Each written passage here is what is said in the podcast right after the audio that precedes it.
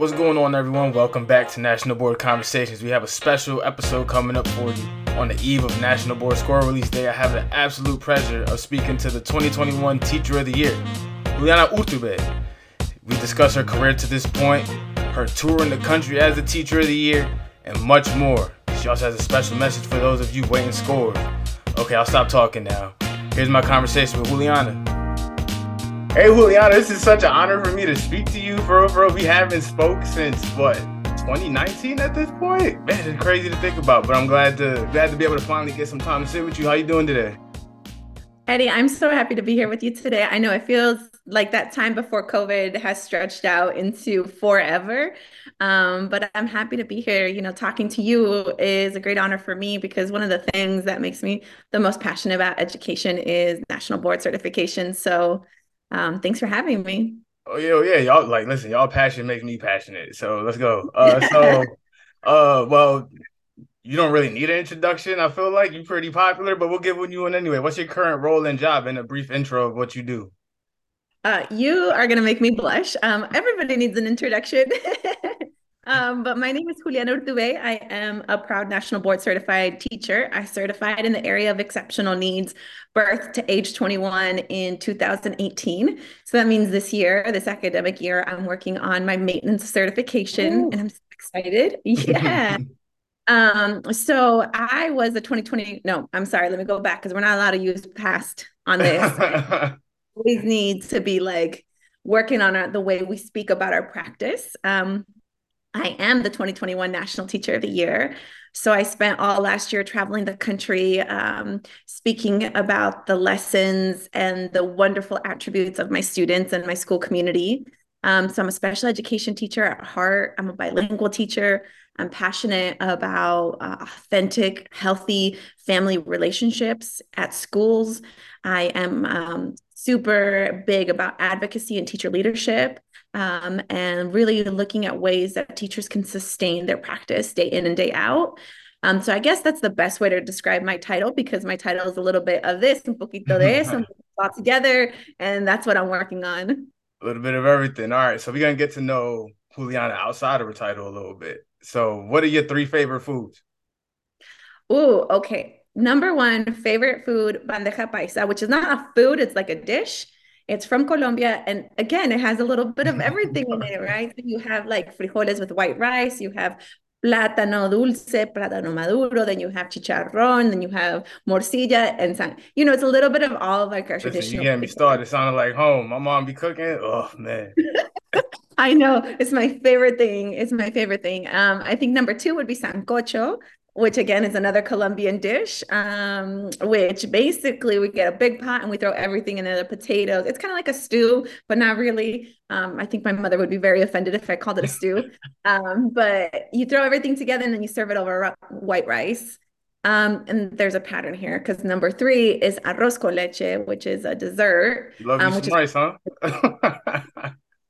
you know, I do. I do. All right. So, what are the last three songs on your Spotify playlist? And do you have Spotify? I found that a lot of our teachers have Pandora or Apple Music or Tidal. I do have Apple Music. Okay, so um, the last three songs on your Apple on your Apple Music. Okay, we have some Santigold. Okay. Uh, I should, that's like my song. That's like my pump you up song. um, I have been listening. It's not a song, but I've been listening to the entire last Black Panther album. Okay beautiful, start to finish. I count it as one song. Um, and then the last thing I listened to is um, Marshmello. okay, what? I'm trying, stay, I'm trying to stay hip with the kids. um, movies like Five Steps Too Late. oh, you doing well. You're doing well. All right. And so the one sports team that has your heart, and if you're not a sports person, a movie you can recite line for line. Can I answer both? Go for it. Okay, so Colombia World Cup. oh yeah, World Cup time. Happening. I know. Uh, we didn't make it. We didn't make it, and you know, it broke my heart to read James, one of like the most famous players on the team, talk about how his soul was broken because we didn't make it. Oh, um, and I thought that was beautiful and heart wrenching. So it's been on my mind a lot. Um, and a movie I can recite is Eurovision Fire Saga. Oh man, that is different. it's like a good movie. It's yeah. a good like restore your faith in humanity type music movie. Okay, okay, I like it. I like it. I like it. All right, so now we'll go back to the, the classroom side. Why did you become a teacher, and why do you remain connected to education now? Yeah, I think that about when I was in second grade, um, I had a student that was a co like a peer in my class and he had down syndrome and he had a one-on-one aide. And somehow I found myself being his second one-on-one aide and just wanting to really build what I didn't know then but what are now inclusive practices to make sure that he had friends and that he felt like part of the class and he authentically was part of the class. Fast forward to high school um, there was an opportunity to be part of a teacher a future teachers class and uh, the athletic director Scott Brown was running it, and he recruited me. Look, he had also recruited me for golf, of which I was terrible at, and I just drove the golf cart around. I mean, I didn't even know high schools had golf teams, but man, listen, we took a we took a golf session and go in like in high school once, and it was like, wow, this is really different than swinging a baseball bat, right? Like I was so used to swinging a baseball bat, and then swinging the golf, I was like, wow, this is a completely different thing. Oh, I bet. I bet. But you know, like that's the point of education, expose you to things that you normally wouldn't have tried. So this teacher taps me on the shoulder. I was like, me? He's like, yeah, you'd be great. So I enroll and I go to the schools to do the observations that we have to do as part of the class. And I see a bunch of kids that look like me and not a whole lot of teachers that look like me. And I saw an opportunity to build bridges, um, an opportunity for education to like reflect who the kids were. And I just was sold on that moment. I just was committed and here we are. Look at that. Young young Juliana getting uh getting her getting feet wet and teaching it. So what do you enjoy most about being an educator? I love that being a teacher means you are committed to learning the rest of your life. We never know everything we need to know, but the people who usually teach us those things are students. I love learning from my students. I love learning from their families. I love learning from my colleagues. Um, it's this this idea of really being a lifelong learner that keeps me really excited to be an educator. So you talked about it. You certified in exceptional needs. Um, what were some of your favorite lessons? I can understand. like. That's probably difficult to like put together like a cohesive lesson sometimes, just because things change literally by the second. So, what were some of your favorite things, or favorite lessons to teach while you was while you were teaching? So I really loved teaching my students all about their brain and all about understanding our emotions um, and understanding how to navigate this world with our emotions in collaboration with others, right? So that's a big thing to teach elementary students with special educational needs. But this idea of I get to be well within a community of people who are well, right? And so I love teaching my students about how different parts of their brain impact their learning and impact their emotional wellness, but also how they can support other people in being well too. Um, so we would do that in the garden. You know, all of my favorite lessons take place in a garden mm-hmm. or in my classroom, but are garden related. So we raised monarch butterflies. We planted the plants outside. We waited for the late the um, the lay the eggs to be laid. We'd go catch the eggs. We'd raise them in the, my classroom, and for months, all of our learning would be centered around monarchs and learning about monarchs. And it was just awesome watching my students like their curiosity and their awe just come alive. Uh, that sounds amazing. And so it was fun. so, like we said, you're national board certified. What pushed you to pursue? And what was your journey like? Did you stumble along the way? look, I don't think you go down this journey without stumbling. And that's part of the process. That's part of the beauty is um, you get to learn so much about who you are as a practitioner, but also who you are as a person, um, what you believe you know, and then why you know those things. So I came up across national board at a time in my career where I was really wondering, am I an effective teacher? the you know the principal observations and evaluations that i got once or twice a year said that i was but how did i i know that how did i know that i was truly uplifting my students brilliance by designing learning that would right Um, and so somebody, I was having this conversation, and a lot of the times these conversations with teachers happen in this way that we say, do we stay or do we go? Is what I'm doing worthwhile? Is it um, worth it? And so this person suggested that I check out National Board.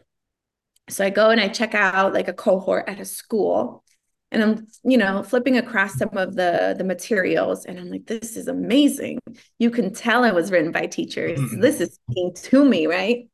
But I'm in a room where it's all white teachers and it's at a different school than mine. Most of them teach at that other school. And their conversations, the way they were framing it, just didn't feel right to me.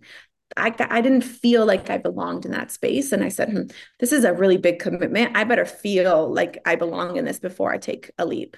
And I kind of left the room. And I think one of the teachers saw me and she was probably um, concerned that I had had a bad experience. And she came out to talk to me. And she said, Look, I just heard of this new organization that is supporting teachers. You might want to give them a call.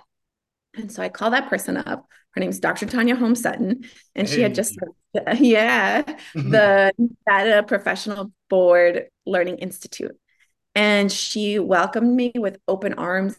That's an understatement.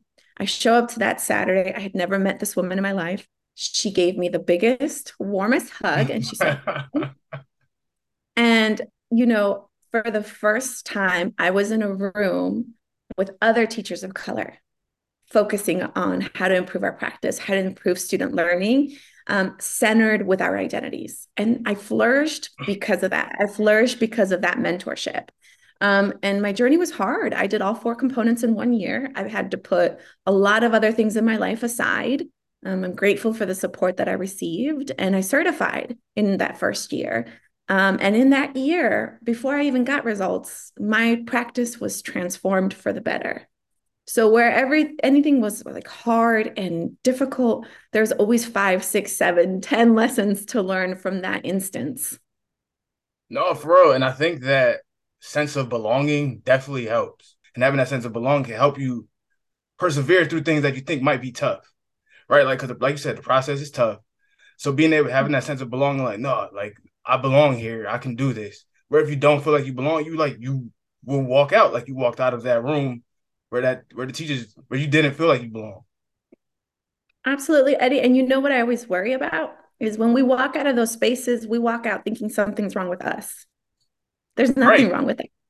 There's nothing wrong with us. What's wrong are the systems that are taught to see us in like these these ways, right? Of not seeing space as bountiful enough for all of us to be our truest selves no matter where we are, right? And so yeah, I learned that through that process and you know what you experienced is something really important to amplify because as teachers our job is to ensure none of our students ever feel like that. No it's it's it's important to have a sense of belonging especially in like with the with how important school is. Like mm-hmm. it's just an important space and having everybody feel like they belong there is important. So how did becoming an nbct impact your career? Like you said previous to getting your results you felt like you flourished and so afterwards, how did how did it go?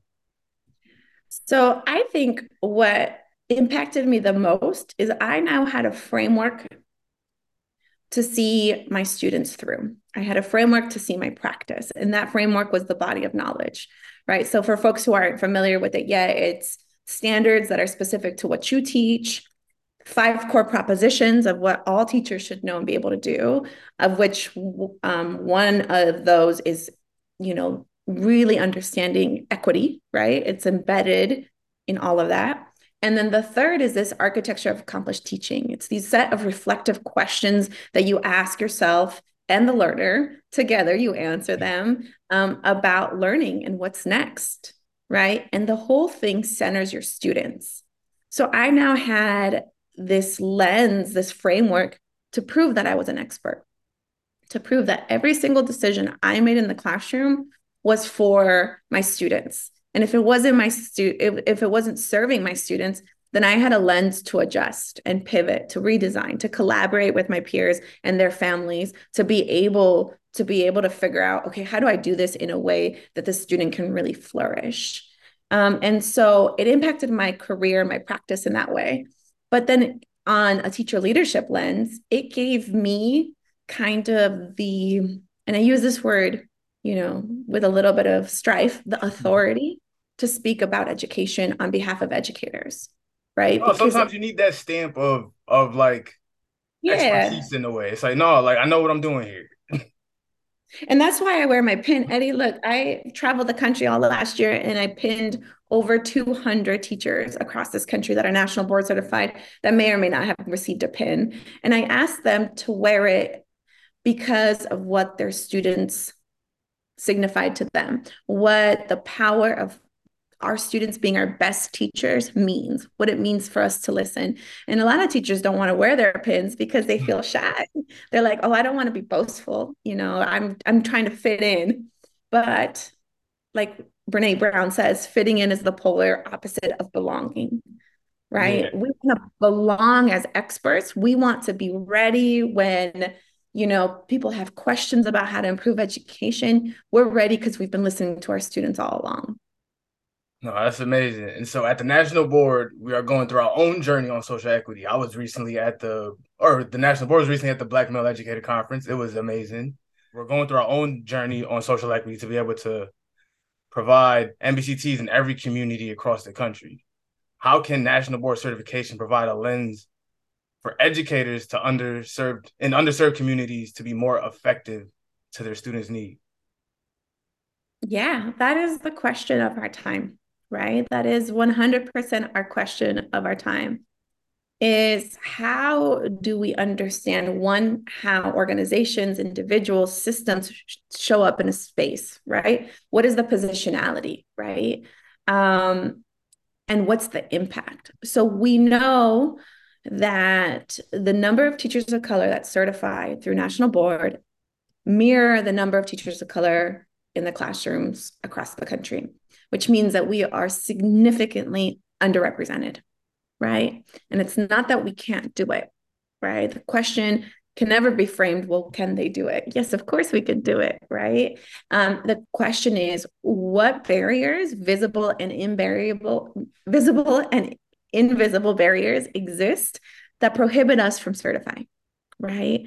And through that, and through asking those questions, maybe in different spaces, it doesn't matter what organization you are, in asking those questions, you're going to have to contend with systemic issues, colonial issues, uh, racism that's built on capitalism, right? You're going to have to contend with all these layers of our society and have to do, you're going to have to do it boldly. You're going to have to do it unapologetically and with a humanistic lens. So, for me personally, um, my students have always been my best teachers. They helped me build a garden. Well, we built a garden together um, with their families and the school community. And through building this garden, you know, transforming 50,000 square feet of garden, of unused dirt, grass areas into garden spaces where my students could learn, I learned that for me, the most two important things of education are joy and justice, right? We have to have joy in everything that we do, and joy is thriving, joy is belonging, and we have to be part of building just systems, right? It's not just about convincing the other person that we belong here or whatever. No, it's not even, we're not even going to play those games. Mm-hmm. this is about knowing that everybody has brilliant stories to share. Everybody has brilliant knowledge and everybody has the capacity, and we're just not going to accept anything less. So, how do we build systems that truly uphold equity and justice, right? And so, I think for national board, there's yet a lot of work to do, but we also have to celebrate the incredible work that has been done. We know that when there is national board certified teachers in underserved communities, that those students do better we know that when um, those schools are able to retain those teachers long term that school does better. So we know that we're on the right the right the right path right? I think it's about listening really carefully to teachers particularly teachers of color and continuing to allow that to inform the work. So what do you think has been lacking in the recruitment process for teachers of color do you mean in the profession itself? Yeah, in or... the profession itself. What areas have been lacking in the recruitment process for trying to get teachers of color into the classroom, into leadership positions anywhere for yeah, it's a multi-layered issue, right? Um, for some folks, you know, the lack of prestige and presumed perceived prestige of the teaching profession is an issue, right? Like you'll often hear folks say, My parents didn't migrate and leave their home countries so that I could be living paycheck to paycheck, right? A lot of the times, folks of color, we are um, within intergenerational families and we're responsible for supporting financially, emotionally our families. And sometimes teaching is perceived as a profession that takes so much and doesn't give you much, right? We got to turn that around. A lot of the times, too, um, I've heard a lot that students want to become teachers, um, but when they're looking at what it takes to become a teacher through a traditional four year model, it means that they have to go a semester of unpaid internships. That's too much. They're not going to do it. Right. So we've seen programs that say, well, we're going to pay you, come be a student teacher. And we've seen the number of student teachers increase, right? So I think that a lot of it is is that. And then I think another part that's kind of hard to talk about for a lot of people is that either we or our families have experienced a whole lot of trauma in public education, right? Um, languages have been stripped from us, identities, assimilation is a powerful tool. And, you know, those are just big systemic things. Sometimes, you know, parents will tell me about issues that they had, times that they were treated really unfairly that have marked them forever. If that's the reality of so many people of color, um, I don't think it's fair to ask them to go into these same systems what we have to communicate is saying, hey, these systems are changing. Hey, there is autonomy now. Uh, the purpose of education is to build youngsters to be their truest self, to be independent, to be collaborators, to be creative, to be, do all these things, you know, in essence, to right those wrongs. And so I think that that's the work that we have ahead of us, right? Is how do we make schools a place where all people of color thrive? That's how we get more teachers of color. Our students have to see us happy. They have to see us loving what we do, right? To want to be teachers. Yes. And I think like environment is a big deal about that. I harp on this all the time. I was like, my school growing up, it felt like a prison. I mm-hmm. would not have wanted to go back there to be a teacher, just based on the fact that yeah, concrete floors, steel doors, like it was like this is just not an inviting place to come back and want to work. And so mm-hmm. just little things like that from when you were a kid like stick with you throughout your whole life. And so if we want to get more teachers of color in the future we got to start when they're young. Yeah for sure. Like you just went to the black male educator conference right? You know what do you think? I know that you're interviewing me but i'm curious no it's cool. Incredible opportunity that you got to go what do you think put those folks there what got them to want to be educators Man, I don't know, but I think framing what teachers are in a different way, like you talked about at the top, like there's a lack of prestige around the profession. And I think shaping it in a way of you can build the future you want by being a teacher.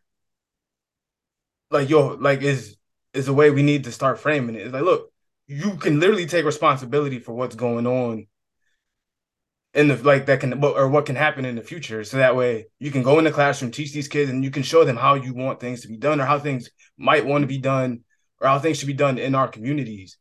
And so i don't know like framing the messaging around what a teacher is and then things like that are very and what comes from being a teacher right? Like my i talk about all the time my third grade teacher miss holmes she changed my life just by believing in me so if you mm-hmm. show belief in a little kid, that could change his life.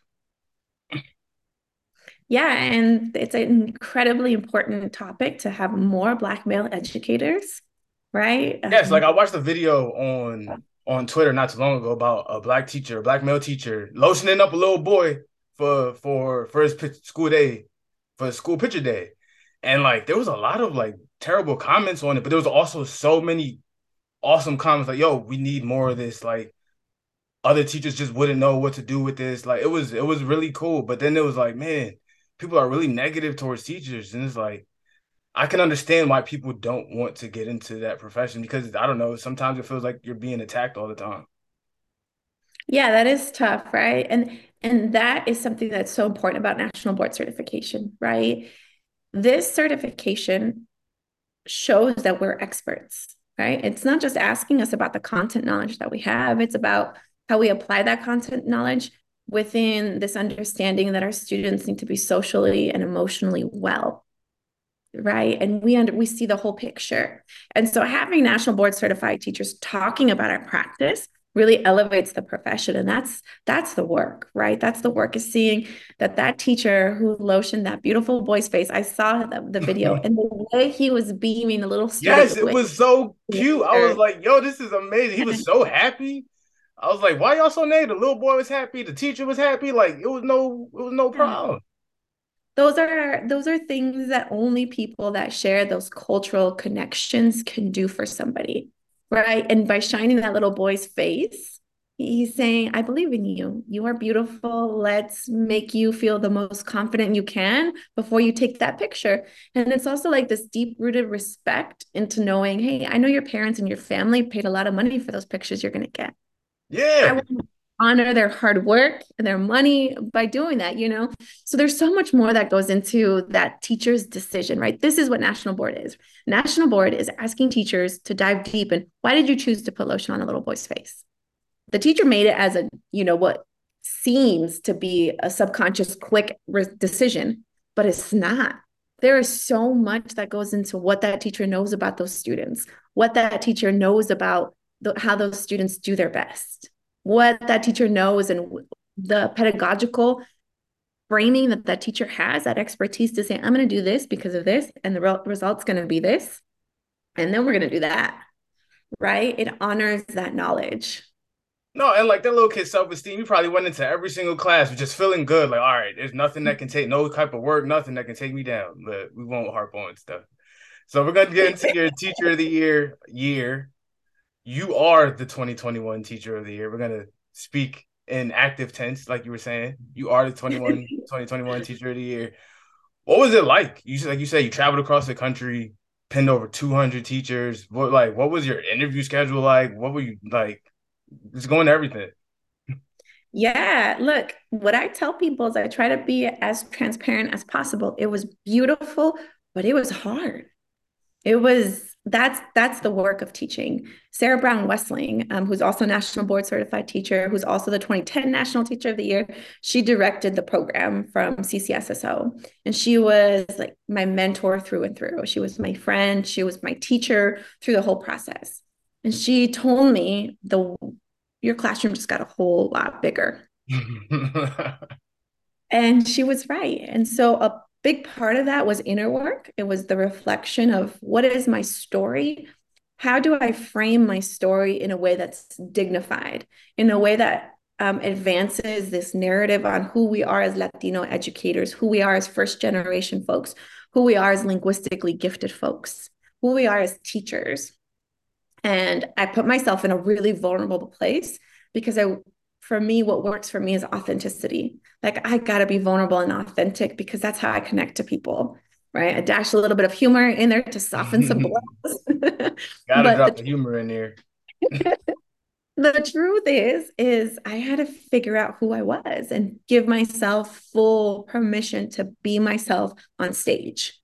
Um, I talk a lot about how I have and I'm always going to navigate through it public speaking anxiety. I'm telling you, it's not easy, man. Like, listen, when I first like, so going through journalism school, like you had to take a public speaking class, and it yeah. was it was not easy. Like writing a speech and all of it, it was it was difficult. So yes, anxiety is real. Not even to mention all the physiological things that happen when you get put on stage in front of lots of people. Mm-hmm. like some people like get the cold sweat, some people's stomach, some people's throat. Like, so I had to work through not just that, but why I had that. Why did I feel like my voice needed all this stuff to be heard? Right? And so that helped me really i feel connect to a lot of teachers because i think that that is a huge thing with teachers is we don't feel worthy enough. We don't feel experts and like we're experts enough. We don't feel like we know it you know all that we have to squash and really let who are who we are come through.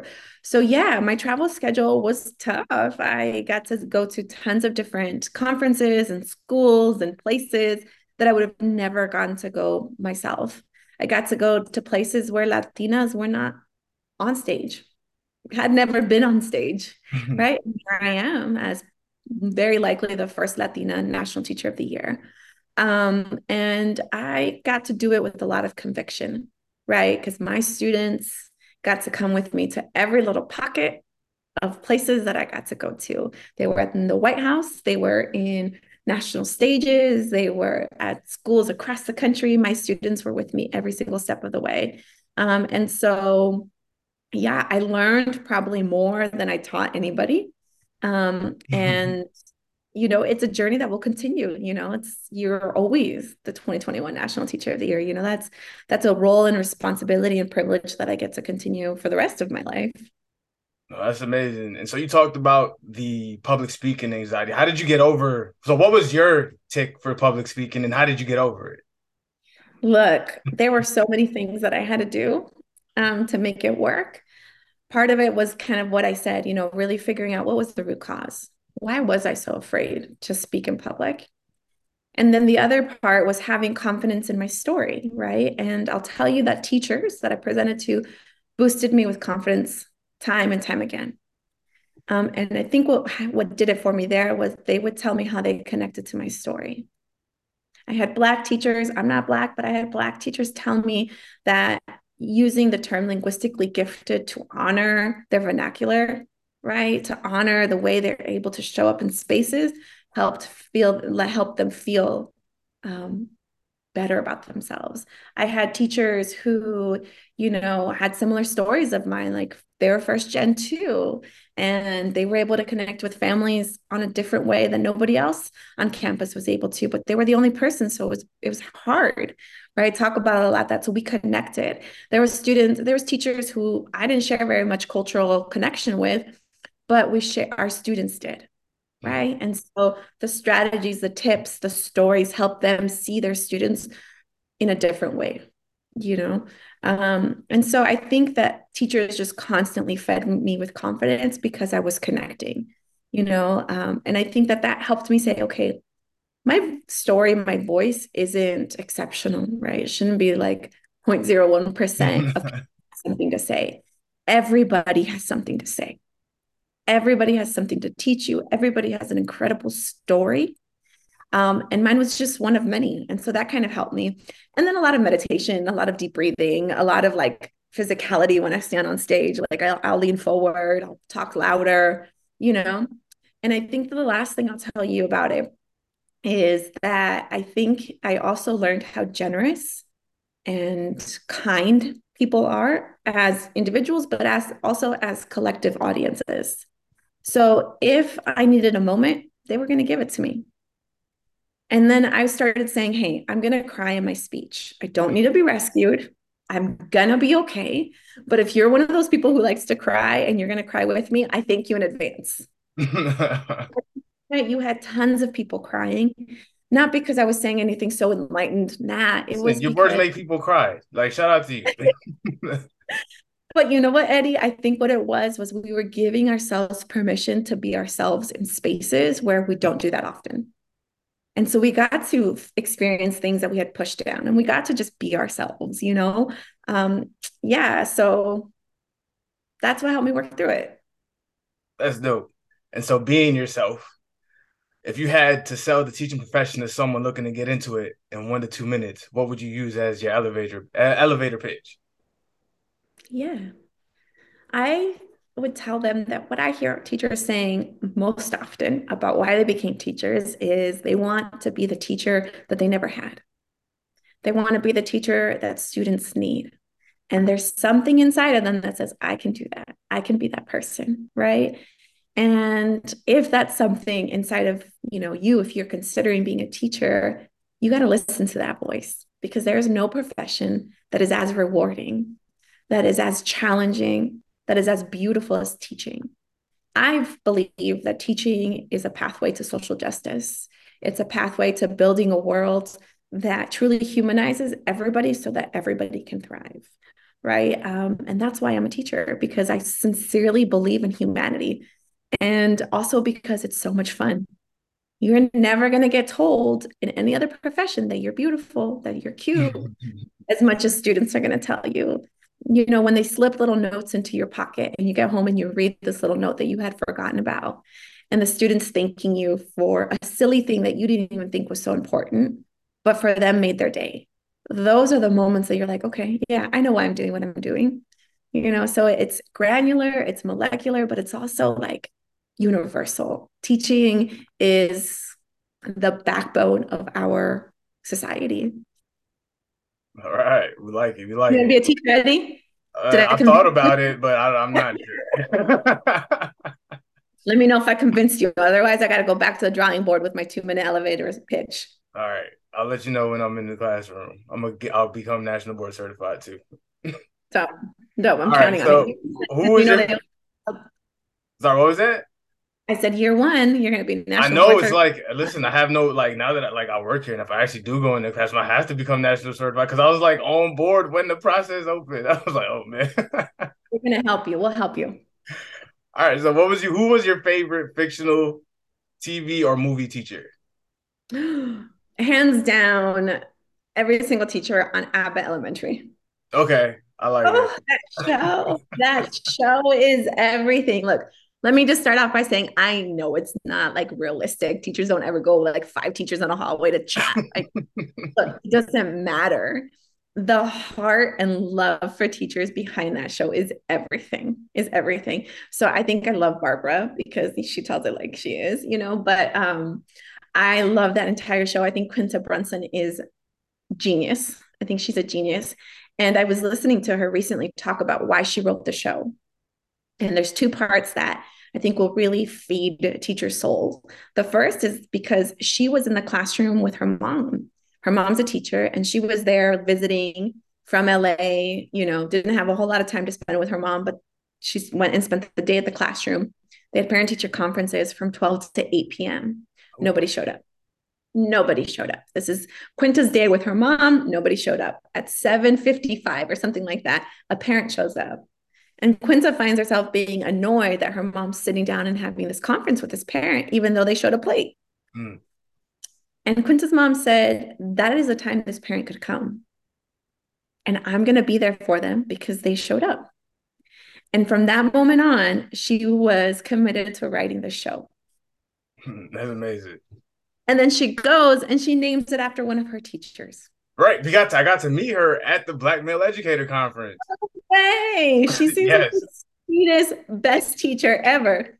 I oh, got to meet Miss Abbott. It was so cool. Yeah, Miss Abbott, I'm telling you, the way she, I don't know if you've seen some of the videos that they've done on her, mm. where she like takes out the scrapbook. Yeah. Like so many pictures of Quinta doing all this stuff. I guarantee that teacher has pictures of all of her students doing stuff right? So it's not just the superstars that get to write these shows that are breaking all kinds of records, but it's every single student. And so what I love about Abbott Elementary is that it's bringing teachers into everybody's living room, showing that the power of what we do is really important. And I feel like there's going to be like an unlimited amount of stories that you can write about schools for. So this is a show that can go on forever. yeah. Yeah. And they get it right. They get so much right. So score release is coming up. Uh, what do you want to say to the folks that are about to achieve and those are going to continue their journey?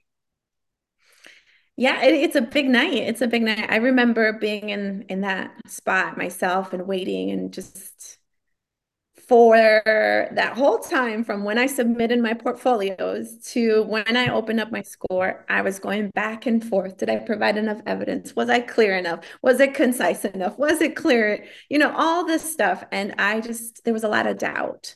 But one thing's for sure, it's that national board is about the journey, right? And even once you certify, it's about what do you do with that certification, the what's next. So I um really encourage all folks if you see um, the fireworks, celebrate. You've worked really hard um, and know that you have the lens to ask the questions to keep growing. If you don't see those fireworks when you open up your score, I know that that can be heartbreaking. Give yourself permission to feel whatever you need to feel about it. It's okay. It's okay. Sometimes, you know, you hear stories about people missing by just like fractions of points Um, it's about the journey. So give yourself time to feel whatever you need to do and then immerse yourself with a community that's going to help you plan your next steps of how you can become certified. Um, know that there's a huge community of national board certified teachers out there who are ready to support you. Um, and then finally, no matter where you are in the process, pay it forward those people that have poured support and love and knowledge into you do it for others now that you have submitted some components or now that you are um, certified regardless welcome to the community because this is a community of growers and learners and no matter what you scored you're part of this community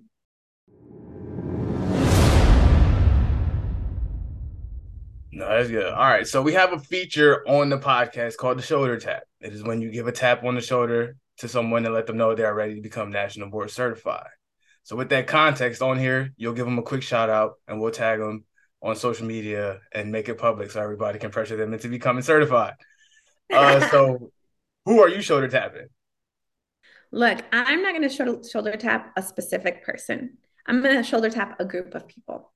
Um, and this year, I've had the opportunity to work with a lot of teacher mentors. So they're kind of like coaches. Every school kind of structures it a little bit different.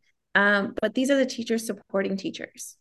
I want them to become national board certified um, because mentors are the teachers who um,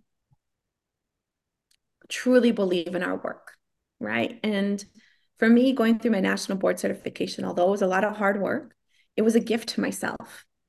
It was a gift of time and reflection and a gift of you know, learning that, yes, I am an expert because I've gone through this process.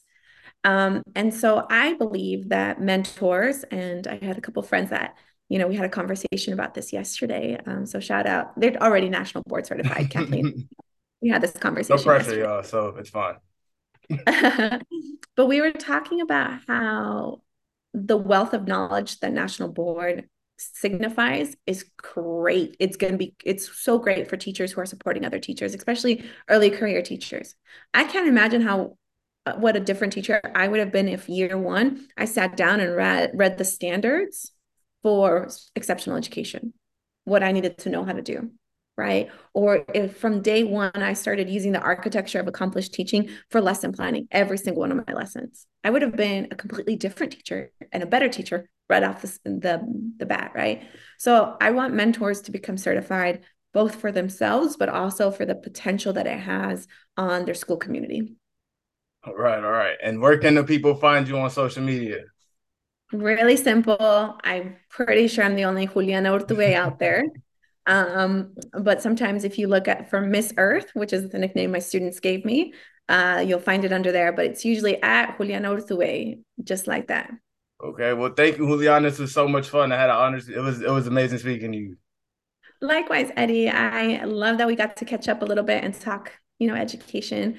I gotta tell you, I appreciate you and who you are and what you do for National Board. Oh, I have to tell you that when I came to National Board headquarters, right before the pandemic, I was so happy to see another person of color there, Latino, you know, just somebody I could vibe with and somebody who was able to bring your lens to this work, I think is really important. So I'm really happy that you're part of the team. So thank you for what you do. Well, that means a lot. Thank you so much. Powerful words from Juliana there. Teaching is social justice. Remember that. I want to thank her again for taking the time to chat with me and share her story, and thank you for taking the time to listen to National Board Conversations. Be sure to follow the National Board on social media for all National Board related updates, and we'll see you next time.